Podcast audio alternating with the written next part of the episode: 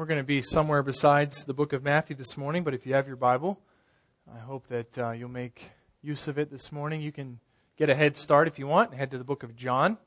Uh, the first chapter of John is where we're going to spend the bulk of our time this morning as we study God's Word together.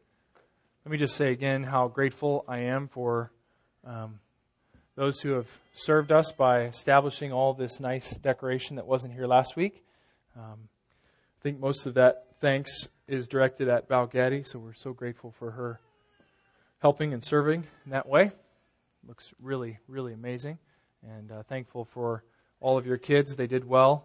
No fights. Um, Dave Muxlow told me that uh, this week that his most memorable kids in front moment was two boys, one of which wanted to be in the front, the other one was in the front, and so the one who wanted to be in the front decided that he should tell the one in the front that he should go to the back and he should be in the front. And Dave didn't give any names. So I didn't know if it was Davey and Andy. I didn't know what the story was, but uh, anyway, the kid in the back decided that the best way to handle it, because the kid in the front was not cooperating, was to just take him down. And so he full-on wrestling match broke out in front. All the while, the suite leader is trying to get them to sing their song or do their verses or whatever it was that they were doing. So we have succeeded this morning in uh, not having any fights in the front, and uh, you kids did a great job. And thank you for working with them and um, letting us come alongside you and serve you as parents. You are the resource that God has ordained for them to know Him. You are the messengers of the gospel. You are primary. We are secondary. And we're thankful for the privilege of serving you, coming alongside your efforts as you parent your children and uh, I commend you on that. I commend you to continue to press on, even when it's difficult and discouraging, to raise them up in the nurture and the admonition of the Lord. And dads in particular, I commend you to take that responsibility seriously and to press on as the one who has leadership in your home and the one that God has specifically ordered to be responsible for the instruction of your children. So carry on and do so with God's grace uh, evident in your lives. Well, there are so many places we could go this morning in, in a Christmas message. Uh, last year we went to Luke chapter 2 and, and uh, looked at the account of the angels coming and declaring that the Lord had been born. And I, again, faced the same dilemma that I faced last year in looking at my Bible and knowing that there are a myriad of texts that would serve you well and that I would benefit from as well as I study and prepare and then teach. And I've landed this morning in John chapter 1, and we're going to come to this text, which I believe probably is a little bit less of a familiar Christmas passage. I want to come to it for a very specific set of reasons, which I hope will become clear here in just a few minutes.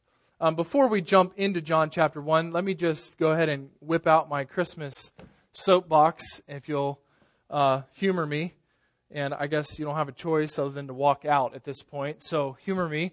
But I am so concerned about Christmas from a Christian worldview, and I have been for a long time. Uh, I grew up in a home with a dad who was every year reconcerned about Christmas from a Christian worldview. Part of what we're doing this morning is because of that burden on my own heart and because of the desire in my own life to have things in order when it comes to the celebration of Christmas time. Part of that uh, order is having some details in line. And I just thought I'd give you a few common misconceptions about Christmas that will help you as you uh, work through the details of the story of Christmas. Um, I hope this doesn't shatter your confidence in what you've done for decorations or anything like that. That's not my intent. Um, but here's just some earth shaking news the wise men weren't at the manger. I can tell by the silence that you, uh, you either already knew that and you're wondering why I thought that was news, or you haven't thought about that. They weren't there. They actually came and met Jesus as a toddler. Um, another reality that maybe is missing occasionally is our concept of the manger.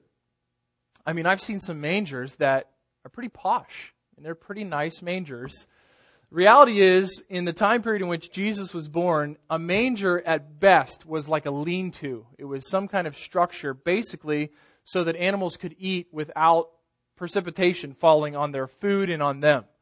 And at worst, it was probably, most likely, it was a cave. It was a rock structure just either cut out of or naturally cut into a side of a cliff, and the animals could go in there. A farmer who utilized that land would throw his trough in there and allow the animals to come in and eat. So when we think of a manger, first of all, um, there weren't any wise men there. Secondly, it's not a nice place. Thirdly, the cattle are lowing, but little Jesus, he doesn't cry.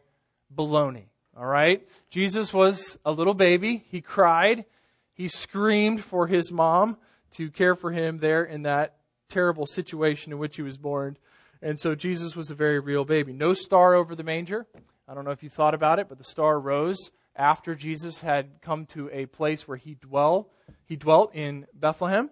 And so the wise men were following this light, whatever it was. We don't have a clear word for what it is. That's why we use the translation star whatever light was above the dwelling place also disappeared. They travel from so far away, they get there and they can't find him. You remember that in Matthew chapter 2.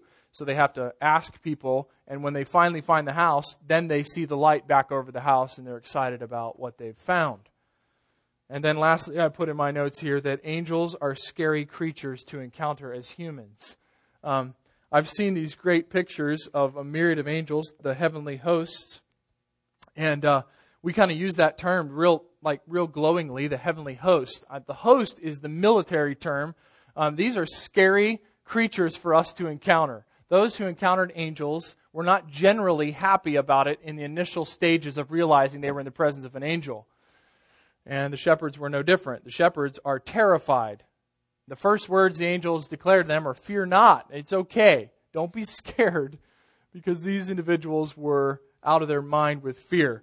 So I love going back through the scriptures and looking at details of specific accounts, especially ones that have been almost um, almost so familiarized with us through whatever venue that we lose the grasp of what's there. And I hope that this Christmas you work through those details, think through the order of events, think about what was going on, all that God was doing in the preservation of His Son and of our Savior, and even the presentation of Him as the Savior through the miraculous work that he did in the manger, at the cave, or whatever the site was, because there was no room in the inn, and then all the way into his early childhood.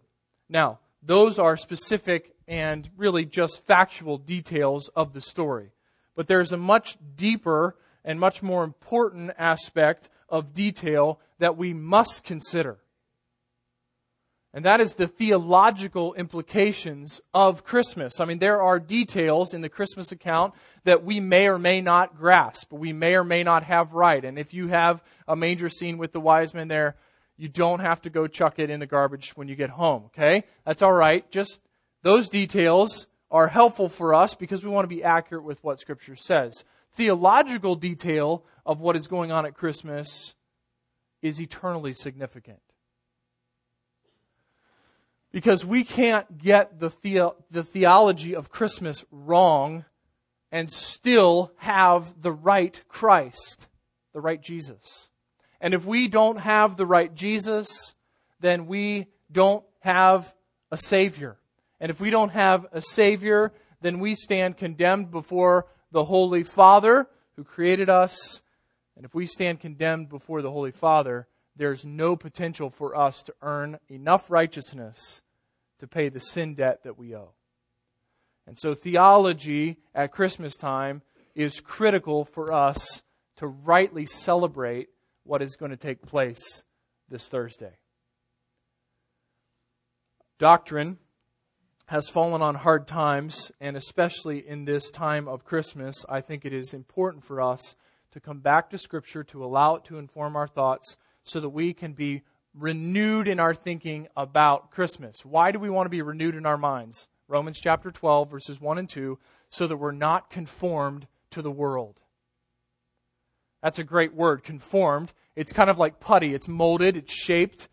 And without the renewing of our minds, that is, without the Word of God daily and continually renewing us, giving new thoughts, bringing new perspective, we will be molded and shaped and look just like the lost world system around us. And at no time is this more uh, pointed for us and more obvious for us than at Christmas time.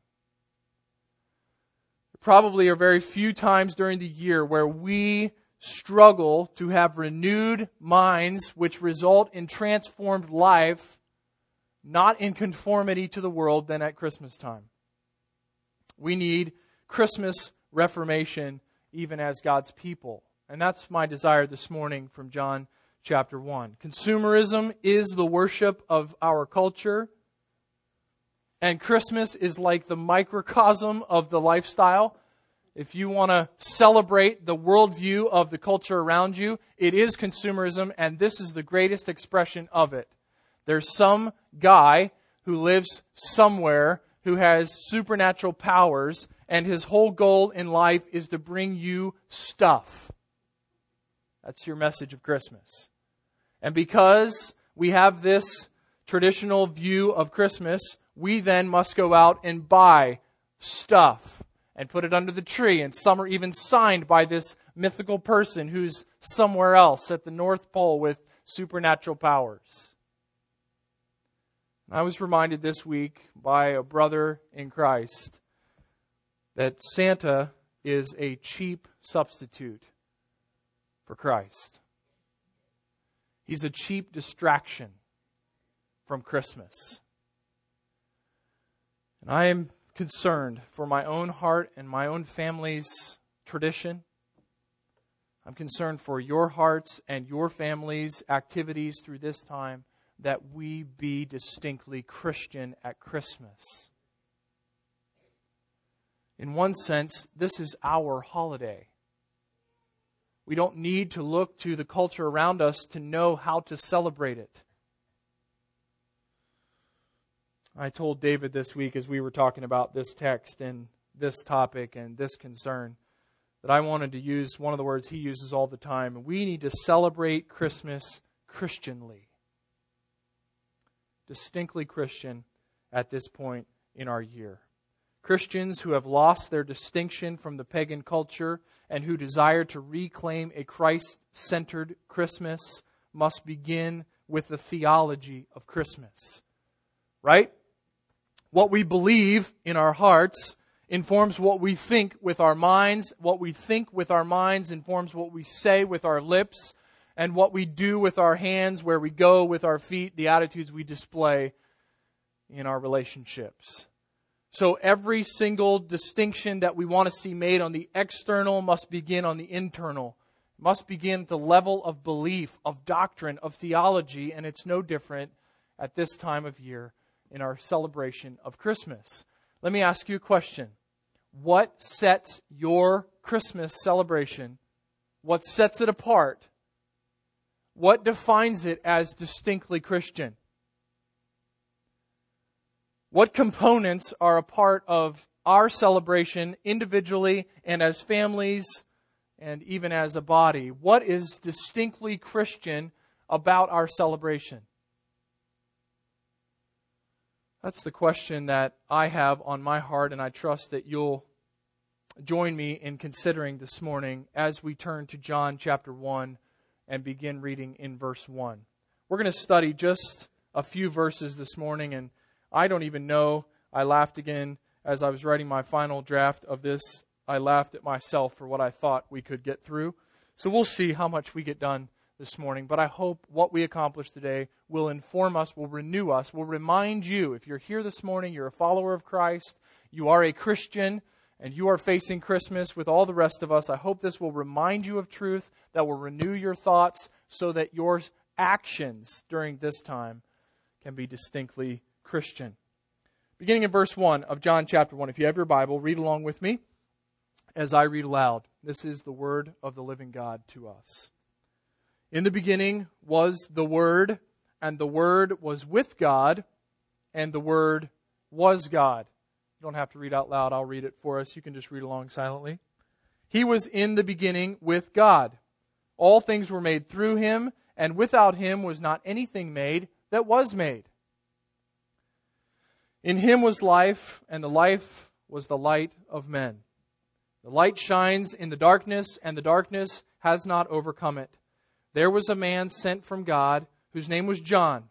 He came as a witness to bear witness about the light, that all might believe through him. He was not the light, but came to bear witness about the light. The true light, which enlightens everyone, was coming into the world.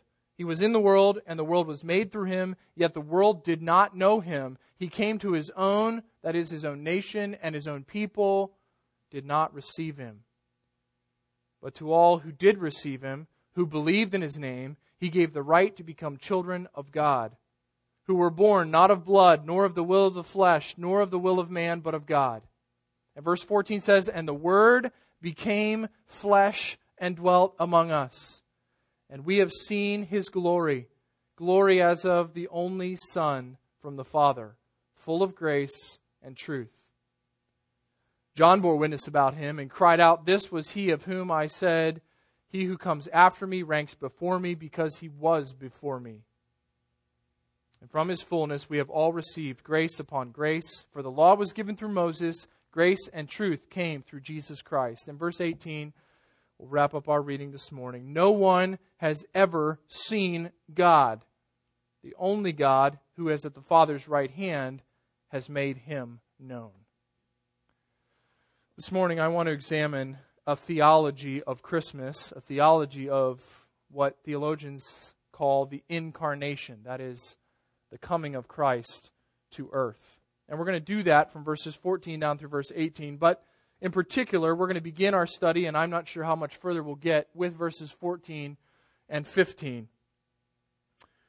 John's gospel is written as an evangelistic writing. He's writing specifically to Jewish people there's a number of Old Testament references in the Gospel of John, and understand that he's writing as an evangelist, declaring truth for the sake of drawing people to a right relationship with God through Jesus Christ. And so as we get to verse 18, we or verse 14 rather, we find ourselves at the at the centerpiece at the point of God who has been revealed in the second person of the Trinity in verses 1 and 2 is now making an appearance in flesh. This is the marvel. This is the mystery of the incarnation. And this is the starting place for appropriate, for a proper theology of Christmas. And, and I didn't know how to outline this for you, but I think this may help. Jesus, in verses 14 and 15, is seen as our Emmanuel. He is seen as our Emmanuel. That is God with us. He's seen as the God man. In verses 16 and 17, Jesus is seen not as our Emmanuel, but following on that theme, he is seen as our Messiah. He's seen as the promised one who comes to accomplish what God had set in order from the beginning. And finally, in verse 18, he is seen as our salvation, the one who makes way for us to know the Father. So Jesus is our Emmanuel. Jesus is our Messiah in verses 16 and 17. And then, thirdly, Jesus is our salvation. He is the means by which we know God, our Creator. So let's begin and let's see how far we get in examining this truth that Jesus is our Emmanuel. He is our God with us.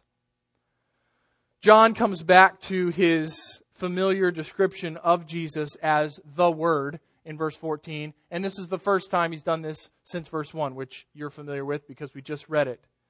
In verse 1, he describes the Word, which is not a written word, but a, a person, a living and now will be incarnate Word. So you have before you in your lap, if you're holding your Bible, you have the written, living Word of God what we will examine now in this text from John's perspective is the incarnate living Word. Notice a couple of the details, and we definitely don't have time to exhaust these details, but notice them in verse 1. The Word was from the beginning, really, literally, is what is being said here. In the beginning, the Word was. The Word was present tense, the Word existed.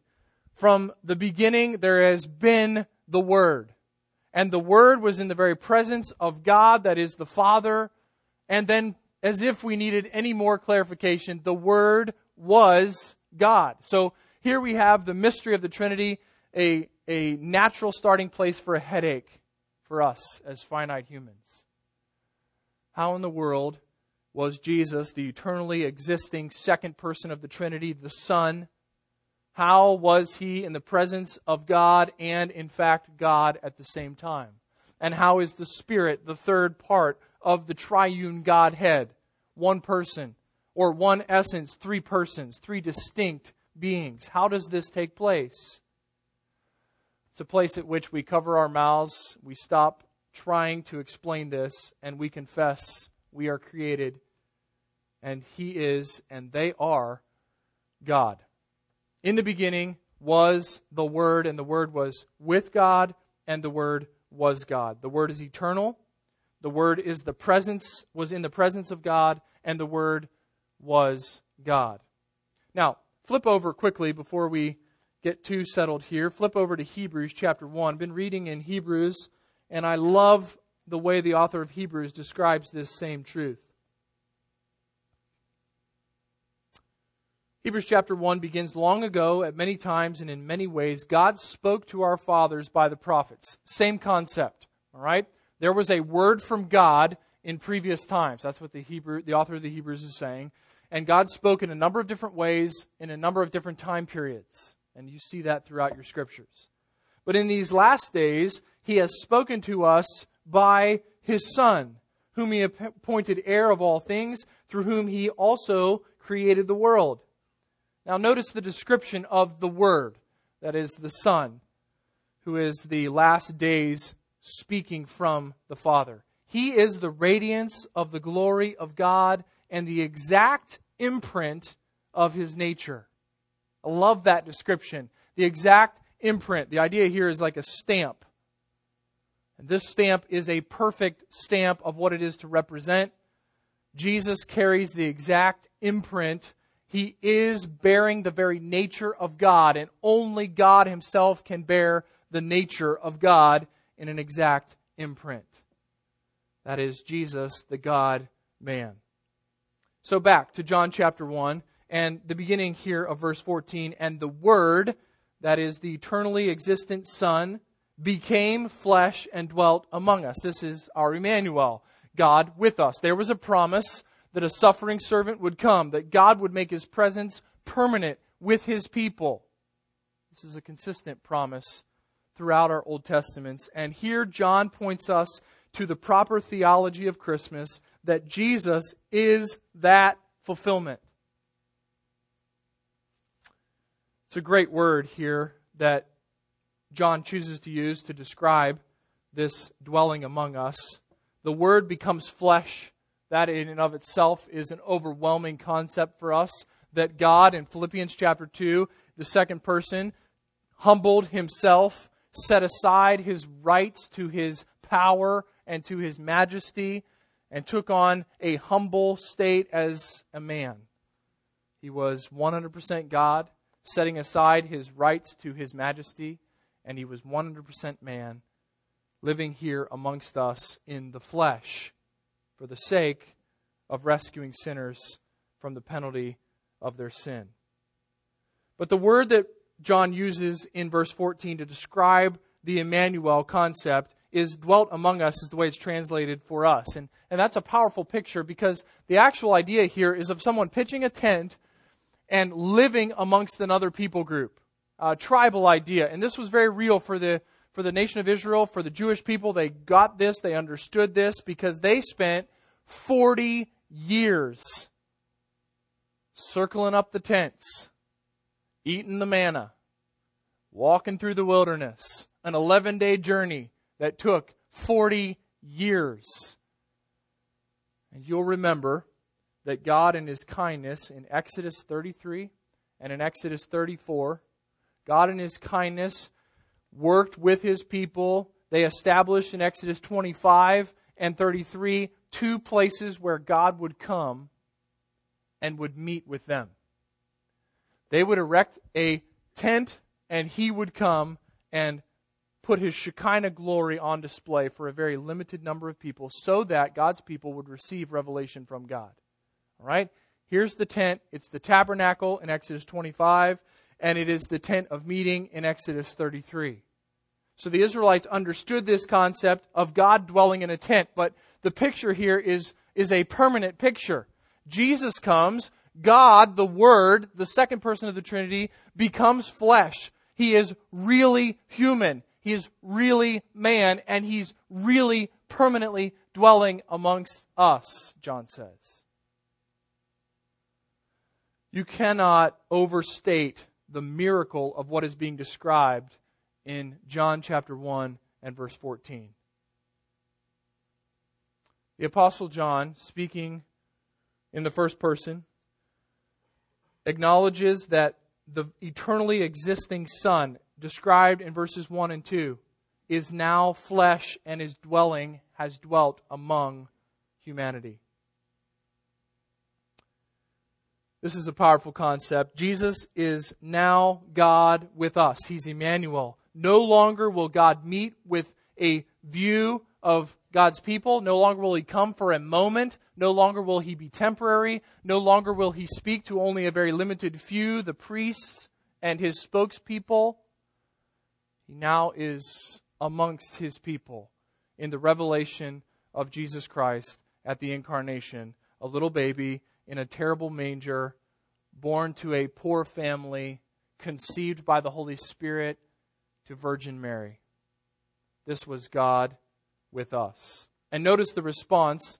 John goes on to explain for us in verse 14 they experienced, those who saw Jesus, experienced Jesus' glory. John here is speaking specifically of those who would have been living at the same time that the Lord lived, in particular the apostles, and we have seen his glory. And then he describes the glory of Christ glory as of the only Son from the Father, full of grace and truth. And that's a mouthful, and that's an important mouthful for us this morning. The glory of God is revealed in the glory of Christ, which is seen by, in this context, the apostles and those who lived at the time of Christ. Notice what John says about the glory of Christ as he sees it in verse 14. There's a comma after glory, and then he describes it as glory as of the only Son from the Father. And if you have an older translation, you probably have the only begotten Son. Or if you have maybe another modern version, you have the one and only Son. The reason for that is because the word that's used here and the concept that's used here is not one of timing.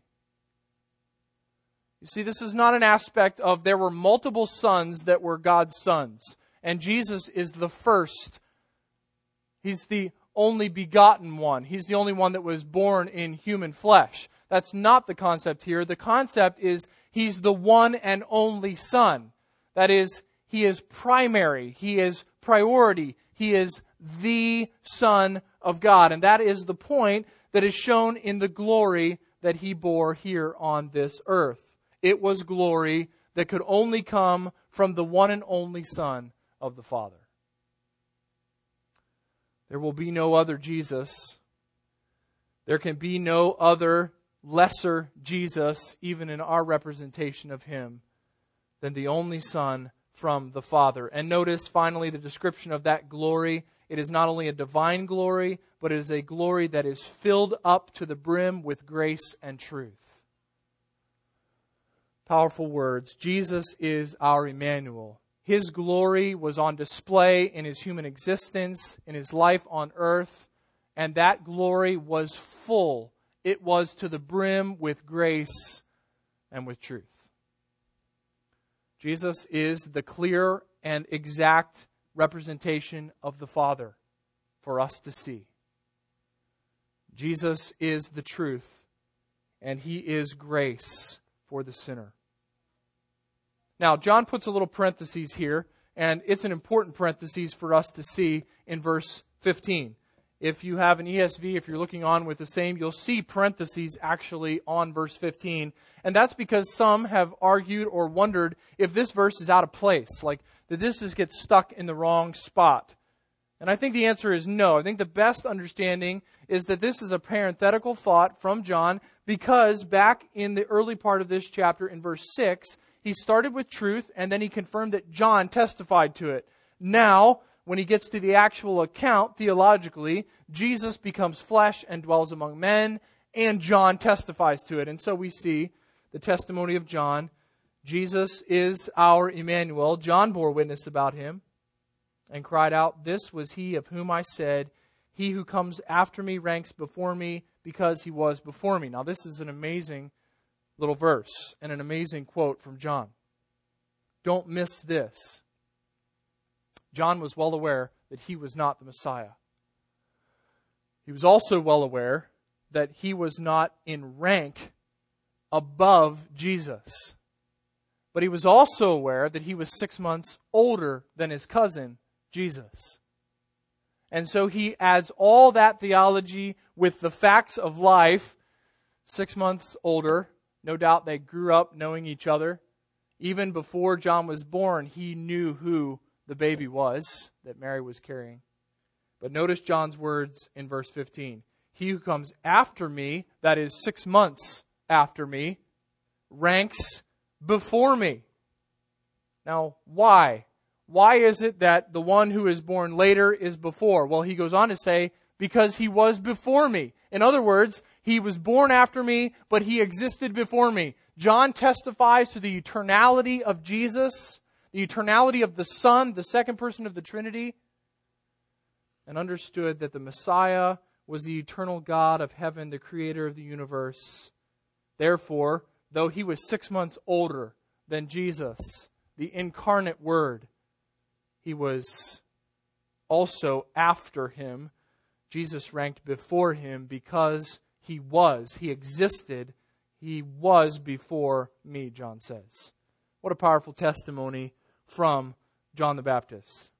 Now, one closing thought before we move to quickly to Jesus as our Messiah, and that is this.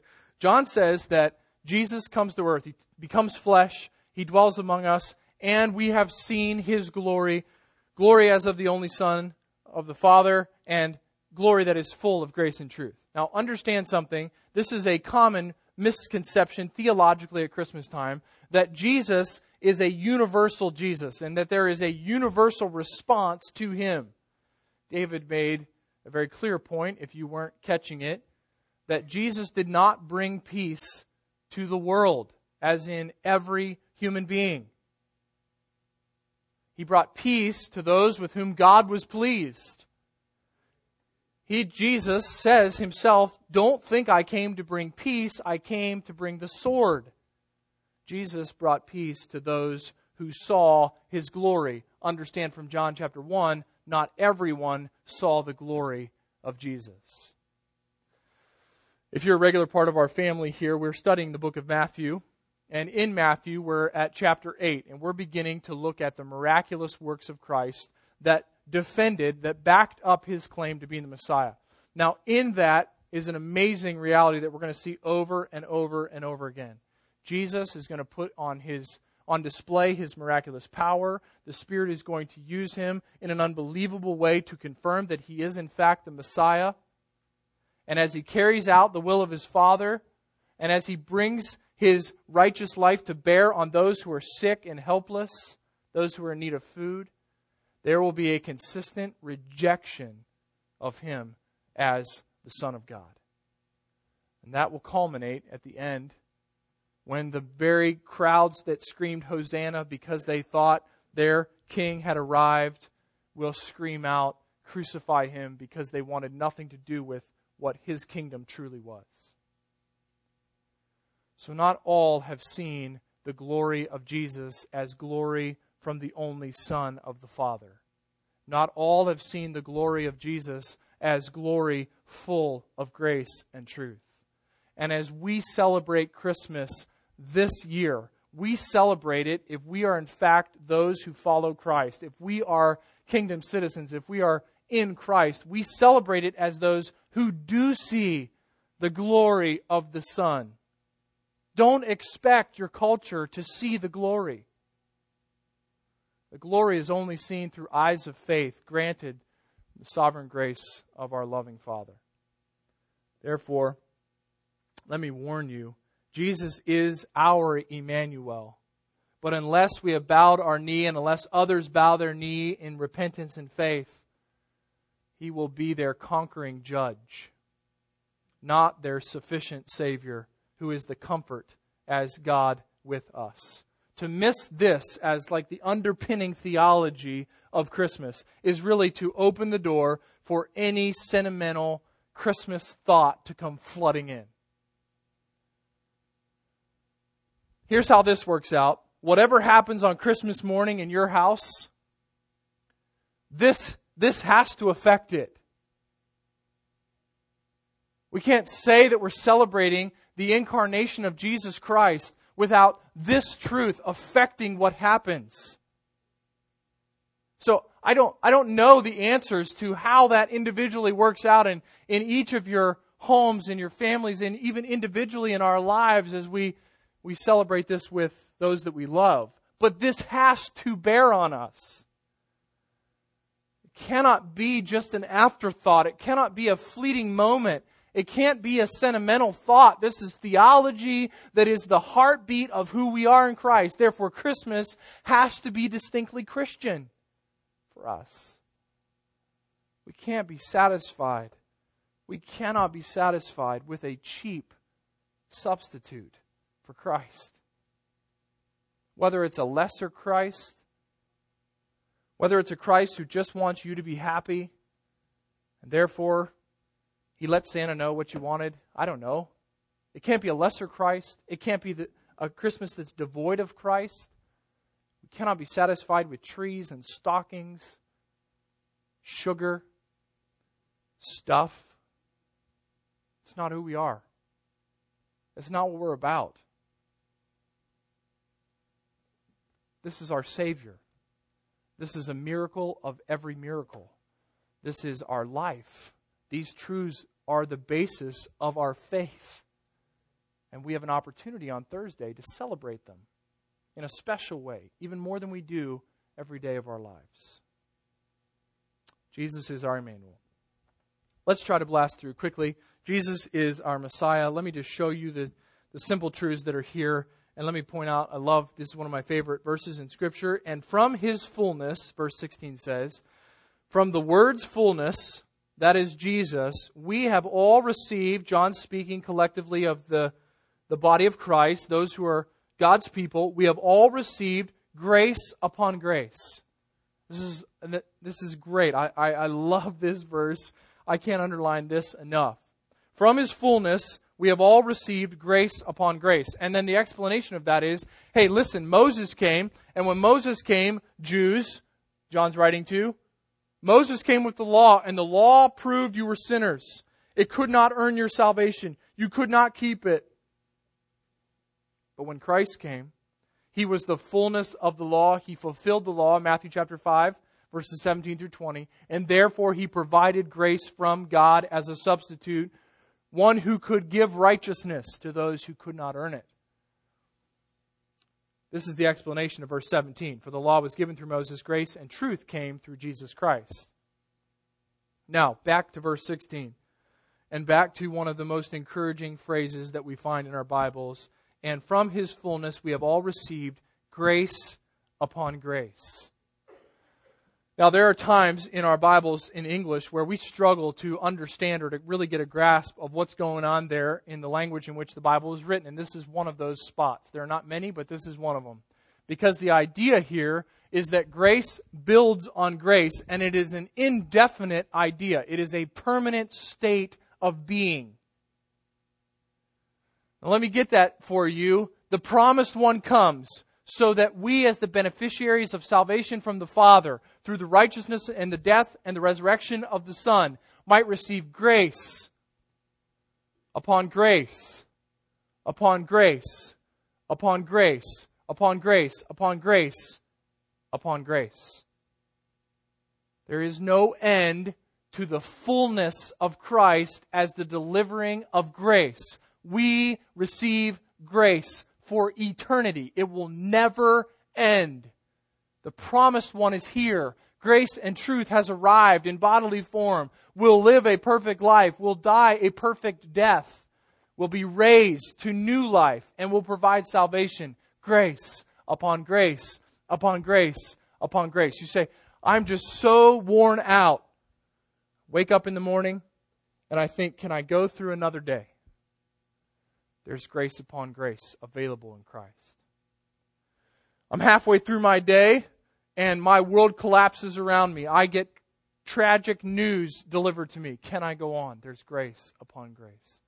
I'm battling with sin. I've failed. Can I go on? I've fallen into sin. Here I am, a follower of Christ who's placed my hope and my confidence in Christ, and I've sinned. There's grace upon grace. There's grace upon grace upon grace upon grace. You could put two more dots out at the end of verse 16. Dot, dot, dot. It's unending. This is our theology, and this is what we celebrate. The baby in the manger, hopefully not with the wise men there. Okay, the baby in the manger is not just a cute picture. It's not just a sentimental American holiday. Hopefully, above the manger, there's not Santa in his sleigh. That's the incarnate word. That's the fulfillment of the promise. That's God with us. That is the glory of God on display in human flesh. And that is our Messiah. It's the basis of grace upon grace upon grace. And we're just going to have a greedy day of eating? Like, that's it? That's it? That's all we're going to do? This has to affect us. This is our theology at Christmas, and it must impact our actions and our attitudes on Thursday. Verse 18 concludes this Jesus is our Emmanuel. Jesus is our Messiah, the promised one who fulfills the law and brings grace. And Jesus, in verse 18, is our salvation. He is the one through whom we now have access to the Father. No one has ever seen God, the only God who is at the Father's side. He has made him known. That is, Jesus has made the Father known by coming in human flesh. Now, go back to Exodus and let's just look. We'll finish out in Exodus this morning, looking at this familiar passage that no doubt John has in mind and certainly considers the Jewish readers, the original readers, would have had in mind. Exodus chapter 33. No doubt you remember this portion of Scripture. Moses here is interceding with the Lord on behalf of the people, and he's desperate for a glimpse of who God is. He's desperate for something more than what he has received. In verse 17, and the Lord said to Moses, This very thing that you have spoken I will do, for you have found favor in my sight and I know you by name. But Moses said, Please show me your glory. And he said, This is God speaking, I will make all my goodness pass before you, and will proclaim before you my name, the Lord. That is, I will speak my name to you. And I will be gracious to whom I will be gracious, and I will show mercy on whom I will show mercy. But he said in verse 20, You cannot see my face for man shall not see me and live. Verse 21 And the Lord said, Behold, there is a place by me where you shall stand on the rock. And while my glory passes by, I will put you in the cleft of the rock, and I will cover you with my hand until I have passed by. Then I will take my, away my hand, and you shall see my back, but my face you shall not see. Now, just get the picture here. Moses wants to see the Shekinah glory of God. He wants to see the full revelation of the Father. The Father says, Moses, that's a, that's a, a commendable thought, but you'll die if you do that. But I will let you see my goodness. And I will speak my name in your presence. And in fact, I'll tuck you into this rock and speaking with with uh, human terms for the sake of us and Moses, God says He covers him with His hand. The Father is not human, He doesn't have hands and eyes. He's a spirit. And yet the Father describes him as covering Moses with his hand in the cleft of the rock as he passes by. And as he's fleeting away, he'll let Moses look on what is left as he trails away. Moses wants to see the glory of God. He wants to see it in all of its fullness. He wants to know the Father in all of his glory. So God allows him this privilege this shortcutted privilege of seeing the glory of God. Now, jump down to verse 5 of 34, and we pick up the account. Uh, verse 4 says So Moses cut two tablets of stone like the first, and he rose early in the morning and went up on the Mount Sinai as the Lord had commanded him, and took in his hand two stones, two tablets of stone for the law of God to be written upon. Verse 5 The Lord descended in the cloud, covered in the cloud, and stood with him there and proclaimed the name of the Lord, that is Yahweh, his covenant name. He declared it in the presence of Moses. And the Lord passed before him and proclaimed, The Lord, the Lord, a God merciful and gracious, slow to anger, abounding in steadfast love and faithfulness, keeping steadfast love for thousands, forgiving iniquity and transgression and sin, but who will by no means clear the guilty, visiting the iniquity of the fathers on the children and the children's children to the third and fourth generations. And Moses, verse 8 says, quickly bowed his head toward the earth and worshiped. And he said, If now I have found favor in your sight, O Lord, please let the Lord go in the midst of the go in the midst of us, for it is a stiff-necked people, and pardon our iniquity and our sin, and take from us and take us for your inheritance. God continues on to make a covenant with Moses. Now notice the natural outcome of this. I think you remember this. You remember when Moses comes down from Mount Sinai after this happens? He's seen the fleeting glory of God. He's seen the back end of God, which is literally what the verse says. God has let him see a little glimpse, and he has spoken audibly and proclaimed his name as the covenant keeping God, and he has described himself as a compassionate and a kind and a merciful, just, holy God. Moses comes off the mountain, and the people can't look at Moses because his face is so radiant with the glory of God. You say, now what why is all of that so important? Well, because in John chapter 1 and verse 18, John says, No one has ever seen God and lived. Okay, that's never happened. No one has seen the full glory of God and lived to talk about it. No one has seen him. The only God who is at the Father's side, he has made him known. What's the theology of Christmas? The baby in the manger is not just a sweet little baby. He's not a good prophet. He's not just a good person. He's not, as I heard uh, last evening on the commercial, one of the most fascinating historical beings ever. No! He's the glory of God on display in human flesh so that we could see the Father and we can know the Father. Without Christ, we don't get to know the Father. He's our life. He's our salvation. He is the loving kindness of God in human flesh. When God said, I'll let my glory pass by and I'll declare my name to you, he described himself as compassionate, slow to anger, who will not overlook iniquity but will punish it. Jesus Christ is that name in human flesh. He bore the punishment for our sins if you're in Christ. He put on display the patience and kindness and compassion of the Father. This is Jesus. This is Christmas. Now, how do we have this theology and do what most of us have done all of our lives with Christmas? That's what's on my heart and mind. Jesus is Emmanuel. Jesus is Messiah, and Jesus is salvation. Now, what impact does that have on my life? Thursday. Christmas cannot be for us about packages, trees, lights, Santa, elves, cookies, chimneys the Polar Express for more modern. It can't be. I mean, it really cannot be. It's as, it's as incompatible as any other cultural worldview that stands in the face of the truth of the Word. Right?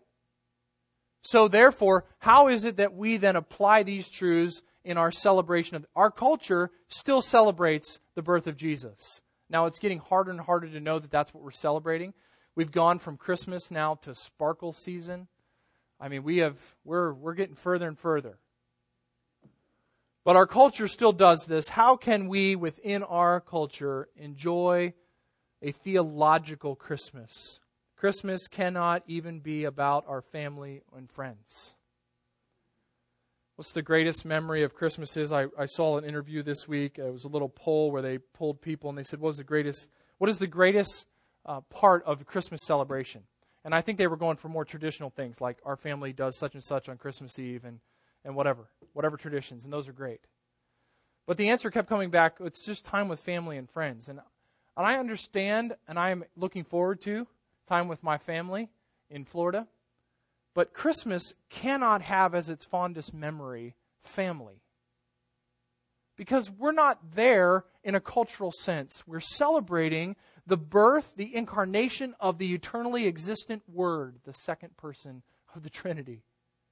We're celebrating our salvation. Christmas must be about the Son of God taking human flesh to bring the greatest glory to God in heaven and the purest peace to men on earth. This is the message of Christmas. The message of Christmas should practically affect the activities of Christmas for the Christian. We are children of the Father through the sacrifice of the Son by the power of the Spirit. Therefore, we live for Him even at Christmas, if not more so at Christmas. Now, here's the fun part I don't have to apply this for you. I don't bear the weight of responsibility to take this passage, to take your life circumstance, and to tell you what God demands of you for your life circumstance from this passage, other than Jesus has to be the middle. He has to be the beginning, the middle, and the end. And the theology of who Jesus is has to be correct because eternity is at stake. Now, how this plays out how we approach the topic of Christmas as Christians will vary as many as there are people in the room. But let us ask the Spirit to help inform our conscience and our thoughts so that we might be renewed and in renewed thinking we might have actions and attitudes at this Christmas season that are Christianly, distinctly so. I don't want to burden you I don't want to weigh you down, nor do I want to guilt trip you. That's not the point at all.